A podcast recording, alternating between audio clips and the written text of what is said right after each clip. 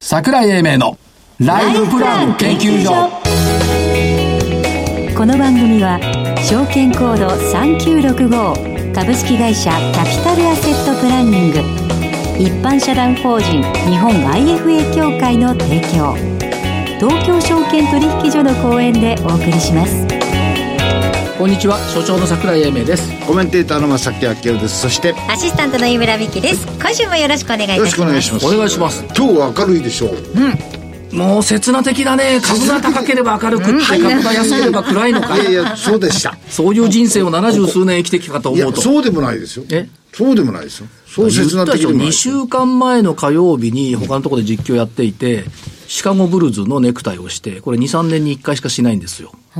切な的じゃないですかいや長期的トレンドでここがそこになってほしいからまほしくとねああなるほどねはいなったの。おで、い4日続伸。はい890円高26,652円。えーっと、FOMC を通過したっていうところのイベント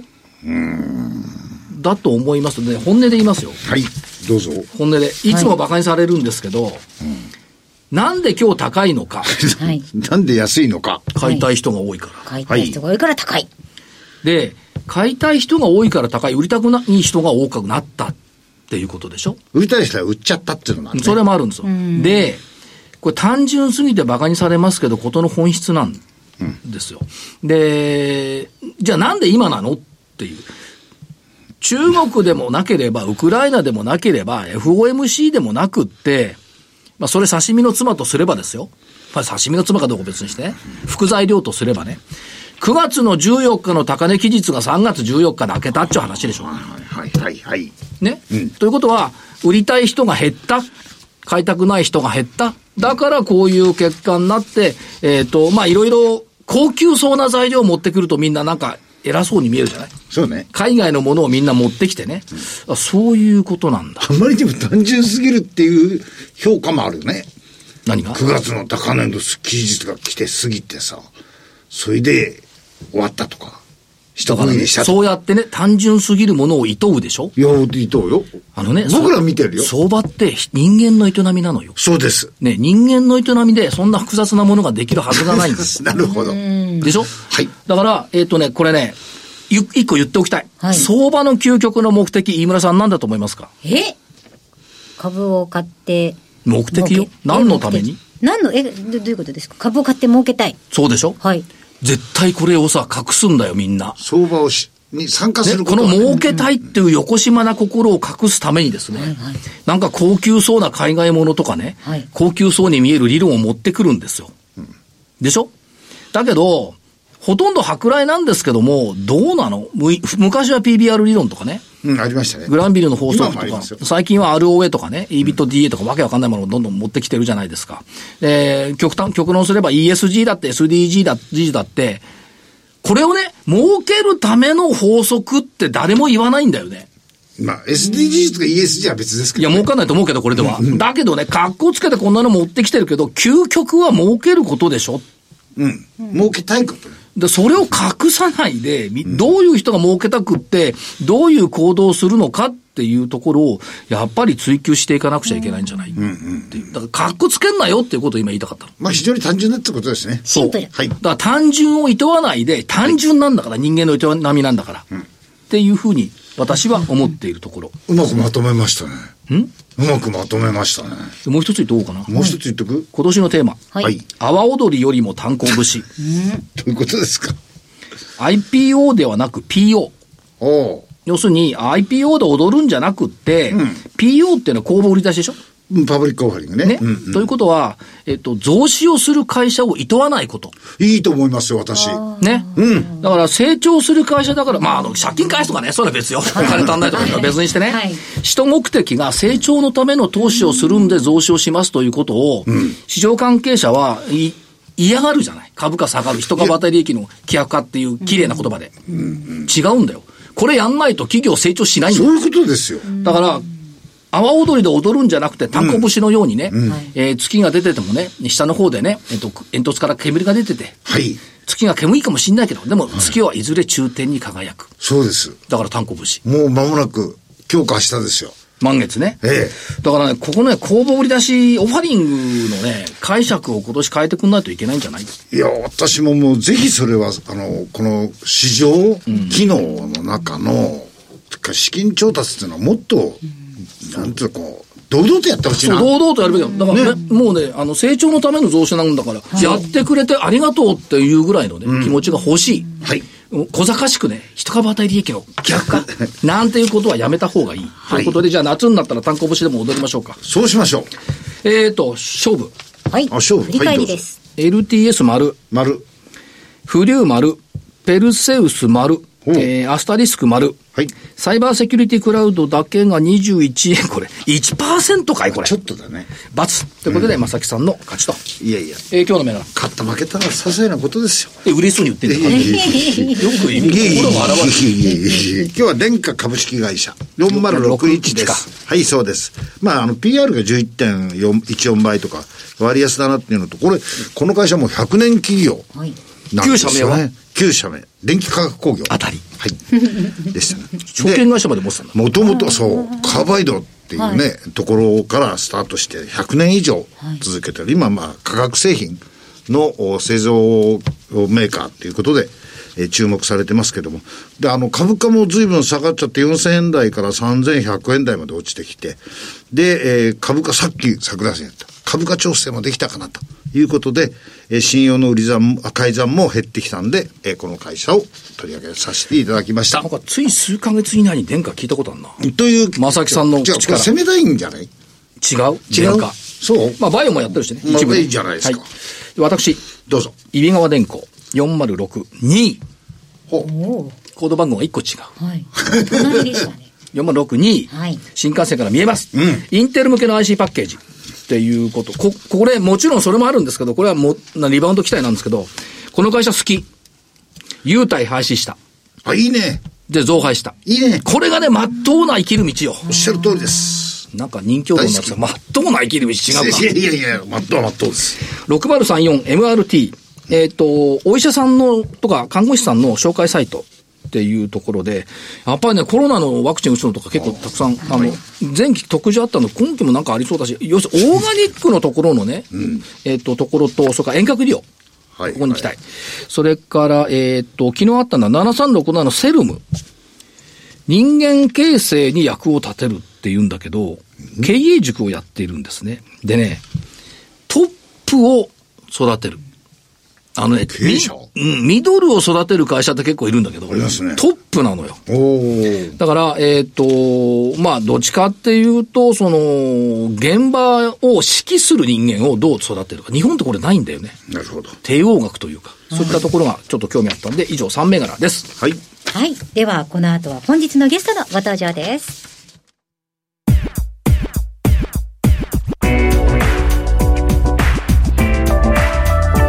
桜井英明のライフプラン研究所それでは本日のゲストをご紹介します。証券コード3916東証一部上場デジタルインフォメーションテクノロジー代表取締役社長市川聡さんにお越しいただいています。市川さんよろしくお願いしまよすろし。くお願いいたしまよろす。しくお願いします。まあ、あの、DIT さんというと、ビジネスソリューション、エンベデッド、組み込み、ソフトソリューション、えー自社商品、システム販売という分野で活躍されている、はいっていうところですけども、はい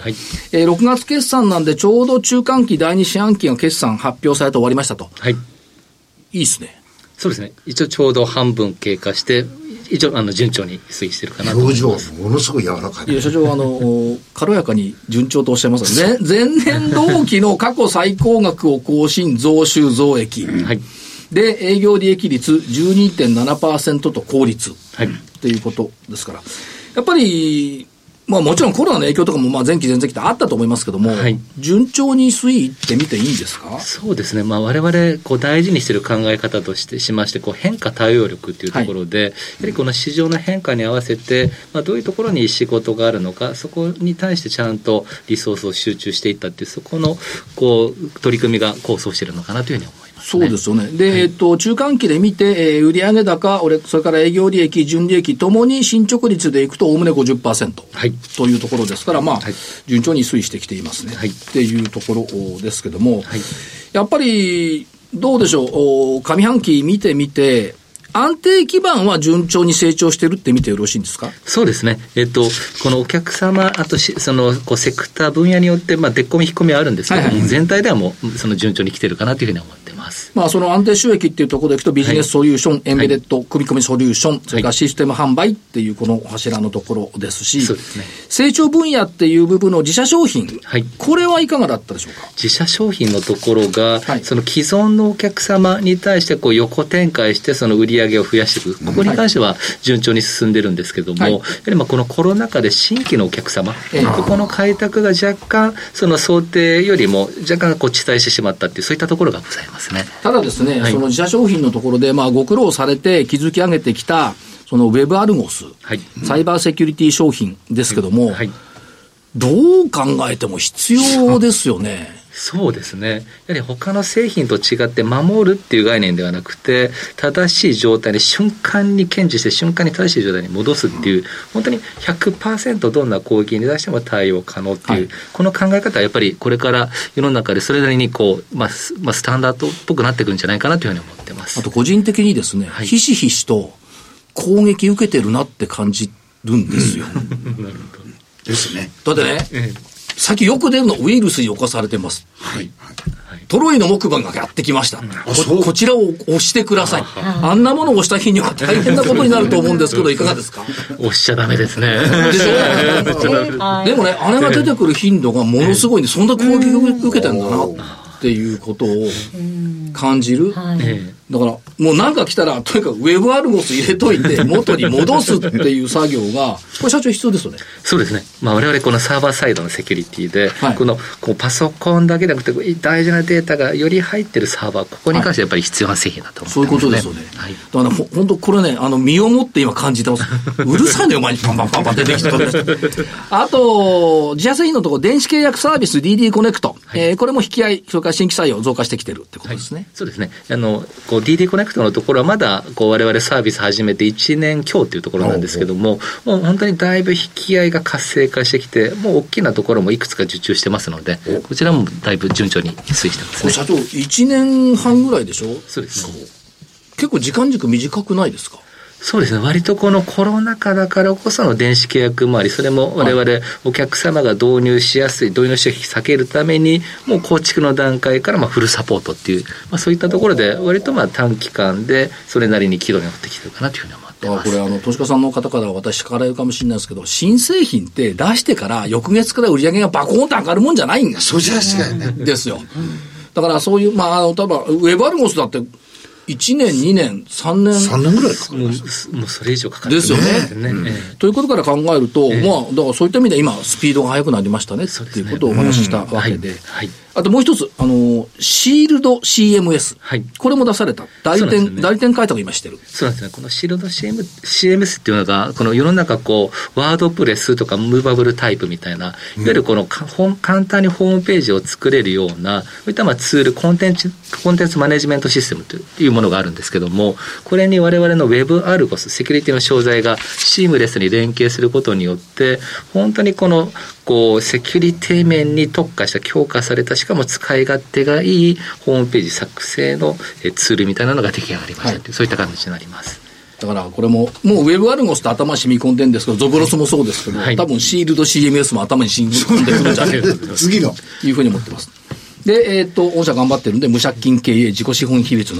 73.4%って堅実ですね。ありがとうございます。というところと、まあ、プライム市場はいっていうところ。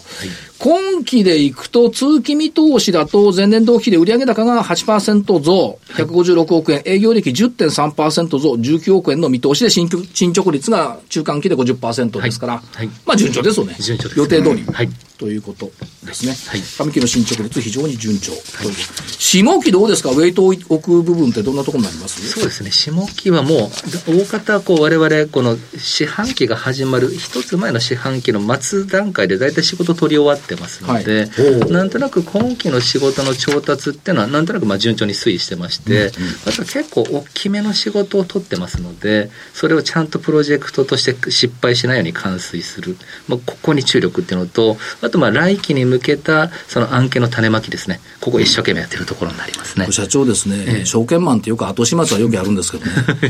前始末って重要ですよね。そうですね、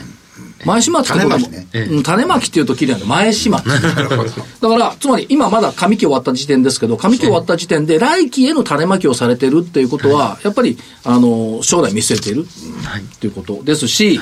それが DIT ブランドにつながる。ありがとうございますこれプライドですよね、DIT ブランドって、社員の方にとってみて。そうなんですよね。やはりこう、お客様から認めていただけるからこそ、やっぱりこう、不景その景気の動向に左右されずに、こう、我々選んでもらえる、そういった会社になりたいなっていうところが、リアリティブラウンドなんですね。だから DIT ブランドをみんなが知ってくれるようになってくると、はいさらに売り上げも利益も伸びていく、はいということですけど、チャレンジ500でいくと、おージ500ね突然生臭くなります。 えーっと、お2030年6月期に、えー通常であれば300億円以上の売上高、40億円以上の営業利益目指しましょうといったところですが、新規事業とか M&A を加えれば500億円の売上高、50億円の営業利益、はい。近づいてきてますよね、順調に。そうですね。このオーガニックグロースで、この10年間かけて売上利益倍にするって、ここはもうマストの目標として掲げてますので、あとプラスアルファとして、今までチャレンジし、なかなかこう、たくさん現金あるけど、何に使うんだっていう、はいそういった指摘もいろいろ受けましたので、まあ、そういった M&A とか新規の事業、そういったところも含めて、はいやっぱり500億っていう数字チャレンジしたいというふうに思ってま。そうですすよね。飛躍へのチャンスの時がいよいよやってきましたよね。っていうところですね。で、えっ、と、まあ、JPX 日経400、うーあ、中古型株指数には採用といったところですし、あとは、ちょっと個人的にもお伺いしたいんですが、あの、はい会長がお亡くなりになられて昨年ですね、はいで、お別れの会にも出席させていただきました。ありがとうございます。なんかいい会でしたよね。そうでした。ありがとうございます。で、えっ、と、やっぱりどうなんですか、あの会長、まあ、創業会長はいですけど、はいその考え方っていうのをいろいろ拝見すると、はいまあ、1番、2番、3番とあると思いますが、はい社員の生活を守る、そして社会に貢献するっていうの経営理念ははい、会長のお考えだったんですか、そうです。これが、えっと、もうだいぶ前、本当に30年ぐらい前に遡るんですけども、当時、その、給与の遅配を一回だけ起こしてしまって、で、そこがもう会長の中ではずっと頭に残ってて、二度とこういうことをしないんだっていう、はいやっぱり社員の生活が安定しないと、会社も成長しない。だから社員の生活を守るんだって、そこからこの経営理念が来てるんですよね。あのね、正木さんより一世代上の方ってのは偉いのよ。正木さんそんな考えないのありますよ。社員いないじゃん。で、社員の生活も、それがね、あの、参列されていたっていうか、あの、列席されていた社員の方の眼差しとかはい、表情から、なんかね伺えたのよ、まあね。実は。それから、あと、あ、さっき、あの、社長もおっしゃいました、変化の対応力、変化への対応、変化対応力、これもキーワードになってますね。そうなんですよね。やっぱりこう我々こう生き残っていくためにはいかに世の中の変化を掴んでいくかっていうところで、これ自社商品作っていったのもやっぱり次の変化を先読みしてあらかじめ製品を作ってそれを市場に出していくでありますとか、まあ、組み込み系も今車中心ですけどももう少し前はモバイルをやっててそのモバイルの日本メーカーさんがそんな勝ち組じゃなくなった時に車にっていうやっぱり変化をいかに捕まえてそこに体を寄せていくかもうそこは生き残っていく秘訣だというふうに思ってますね。変化を捕まえるととも、これもね、あの、キーワードだと思うんですけど、顧客起点はい、お客様がスタートだってはいいう、これもそうですよね。そうなんですよね。結局、その我々エンジニアリング的な会社ってどうしても自分たちの技術が前面に出てしまうパターンもあるんですけども、やっぱりそれをそのお客様が理解してくださって使ってくださっていいと思ってもらって初めて評価されるもんだと思いますので、やはりまあお客様起点っていうのをちゃんと我々全員こうか体にこう染み込ませているっていう、はいそういった感じになりますね。でその DNA をやっぱり社長受け継いでるから、いこの3つについても、まあ、その他についても、はいやっぱり同じような形でさらに推進していくそうですね、もう基本的にはこの大事な考え方っていうのは、この会長亡くなられましたけども、はいこの創業社長会長の意思を組んでも、私中心に会社全体で取り組んでいきたいというふうに思ってます。そしてあの我々のように生臭い生活してますと ですねいやそういう時って確か会長持ち株比率高かったよねっていうのがあって この株はどうなるんだろうっていうこの横島な考えに対しては、はい社長が相続されたんですよね、そうなんです。はいえっと個人的なこと聞いちゃってすいません まあ基本的にはあの、まあ、オーナー系っぽいその企業これってやっぱ意識そのいろいろそのそこある点もあるかもしれないんですけどもやっぱり意思決定が早いとか、やっぱりそういったところそういった企業体質をある程度こう生かしていきたいなというところで、まあ、基本的にはこの相続発生しましたけども市場には出さずに、はい私中心のところでえちゃんと持っていこうというそういった考え方で相続をしております。まあ大切な会社さんの大切なあー株式はいということですから大事に育てていくっていう、はいこの考えもありますよね。はい、そうですね。という中で、いどうなんでしょう、今のこの外部環境っていうのは、特に御社にとっては結構追い風だなと見えるんですけども、このあたり、社長、どうお考えですかそうですね、このコロナ禍っていうところで、その新規の開拓っていうところで苦労した面はありますけども、ただ、まあ、その在宅勤務等々、そのそういった中で IT のもろもろのこう投資が企業さんに必要だとか、そういった部分で、やっぱり我々仕事、我々業界全体としては仕事っていうところでは、割と他の業界さんに比べるとだいぶある方かなというふうに思ってます。下半期もぜひ頑張っていただきたいありがとうございます最後に一言、はいメッセージください。はい。えっと、我々、えー継続してこの変化、対応力、そういった考え方を大事にしながら、えー継続してこれからも成長していきたいというふうに思いますので、これからも皆さんご指導、ご鞭達、どうぞよろしくお願いいたします。ありがとうございます。ありがとうございます。本日のゲストは、証券コード3916東証一部上場、デジタルインフォメーションテクノロジー代表取締役社長、市川聡さんでした。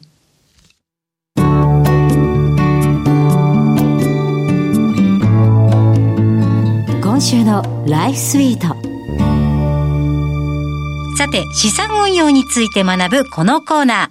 今月のマンスリーゲストは、IFA 法人株式会社ジャパンアセットマネジメント代表取締役、堀江智夫さんにお越しいただいています。堀江さん、今週もよろしくお願いいたします。よろしくお願いします。よろしくお願いしまはいす。。過去2回は、堀江さんのこのお客様に対する思いとか伺ってまいりましたが、実際にどのようなご提案をされているんですかそうですね。私ども、あの、最初にですね、お客様にするお話がありまして、はいそれが、いわゆるコアサテライト戦略についてということをですね、はいお話ししています。コア資産という守りの資産と、はいサテライト資産と呼ばれる攻めの資産に分けて、このバランスをとって運用していきましょうというお話なんですね。なるほはど。いはい、ここの部分がですね、一番大事だと思っていますので、まあ、それを最初にお伝えするようにしています。きっと中には全財産こうアクティブに行きたいんだってお客様いらっしゃると思うんですけど。 そうですね。実際私ども現場で仕事をしてますと、はいほとんど運用してる方って、サテライト資産に偏ってる方が多い。ああ、そうですか。ですね。はい。やっぱり、あの、皆さん、こう、儲けたいとか、はい逆に、まあ、担当の証券会社の人から、これ儲かりますよって言われてですね、あ、じゃあ買おうかっていうことで、こう、いろんなものを買っていく方が多いので、商品自体は分かれてるんですけども、それが実際コアとサテライトに分かれていなくて、全部サテライトみたいなことがですね、あのよく見受けられるんですね。全部攻めになっちゃってるわけだい。や、でそういうもこ分かとですねります。実際私もちょこっと相談しに行った時に、はい結構やっぱり今言われて思いました。あ、私あれ全部サテライトかもしれ ない。ちょこっと思いました。そうですね。あそうですか。これはですね、もう各、まあ、世界中の機関投資家とか、富裕層の方はもうすでにやっていることで、やっぱ日本の個人投資家の方だけなかなかできてないことが多いことなので、まあ、ちゃんと理屈を説明していけばですね、やっぱり理解いただけることがほとんどですね。コア資産っていうのは、あくまでもその守りのためであるから、投はい資信託ですとか、はい債券とかを使って、ええそれからサテライトの部分、攻めの部分のところは株式投資を買うとか、そういうふうな考え方でもいいんですかおっしゃる通りですね。あの、基本的には小橋さん今おっしゃられたような債券とか、債券型の投資信託とか、はいはい、あはいと。債券を多く組み込んでる、まあ、バランスファンドやファンドラップですね。まあ、こういったものが小林資産になるかなと思っていて、サテライト資産はもう本当あの攻めのですね、資産なので、株式投資、個別銘柄も入りますし、はい今だと例えば仮想通貨とかですね。まあこういうのもあのサテライト資産の一部になるのかなと思います。ご希望される方結構いらっしゃいますかそうですね。やっぱり皆さん興味はあってですね。はいただまあリスクがあまりわからないという方もいらっしゃるので、まあ基本的にわからないものはやらない方がいいと僕は思ってるので。なるほど。はい。もうどうしても理解できなかったら仮想通貨は無理にはお勧めしないですね。そうですね。はいあの、一番身近なところでもって最近ですと、不動産からの派生商品、はいっていうのも一つの、その攻めのサテライト資産に入るのかもしれないですね。そうですね。ただその際も、なるべくタイミングだったり、はい金額に関しては、まあ分散してくださいねというお話はするようにしています。じゃあこの辺の細かいところのアドバイスも IFA さんがやっていただけると。あ、そうです。はい、やらせていただいております。はい、基本的にはお客様っていうのはご紹介とかなんですかそうですね。ご紹介やお問い合わせが今は多いですね。お問い合わせ増えてますかかなり今は、はい、お問い合わせ増えてきまして、はいはい、おかげさまでこういうメディアをですね、ご覧になられた方とかから、あの、お問い合わせいただくことが多くなってますね。はいおお問い合わせいただきたいですね。そうですねお年をお伺いしても大丈夫ですか私、あの、今年34歳でございます。ということですの若で、今一番多分これから資産運用とかっていうのに興味が出てきて、で、ちょっと動ける年代じゃないですか。私同世代ですけど、そそ,、うですねうんの同年代に相談したいという方にはより良いかもしれませんね。そうですねですね。改めまして、今月のマンスリーゲストは IFA 法人株式会社ジャパンアセットマネジメント代表取締役堀江智夫さんでした。それでは、ここでお知らせです。財を生かすと書いて財活。キャピタルアセットプランニングは創業31年目。我が国の多くの銀行、証券、生命保険会社に最先端のシステムを提供しております。東証一部上場。証券コードは3965、39老後。フィンテックによる日本人の豊かな老後と円滑な相続、事業承継を創造することをミッションとしております。新たに提供するサービス、財活コネクトは、相続、事業承継、資産運用などに悩むお客様と、キャピタルアセットプランニングが提供しているウェルスマネジメントワークステーションやゴールベースプランニングなどのシステムを活用しているプロフェッショナルな財活アドバイザーを結びつけ、お客様のお悩み解消のお手伝いをするマッチングサイトです。今すぐ財活コネクトを検索。東証一部上場、証券コード3965、39老後、キャピタルアセットプランニングにご注目ください。資産運用の目標設定は人それぞれにより異なります。個々の目標達成のために独立、中立な立場から専門性を生かしたアドバイスをするのが金融商品仲介業 IFA です。一般社団法人日本 IFA 協会は企業 IR 情報を資産運用に有効活用していただくため、協賛企業のご支援のもと、この番組に協力しております。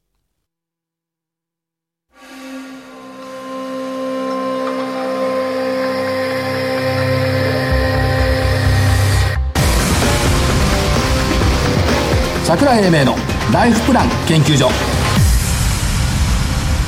この番組は、証券コード3965株式会社キャピタルアセットプランニング、一般社団法人日本 IFA 協会の提供、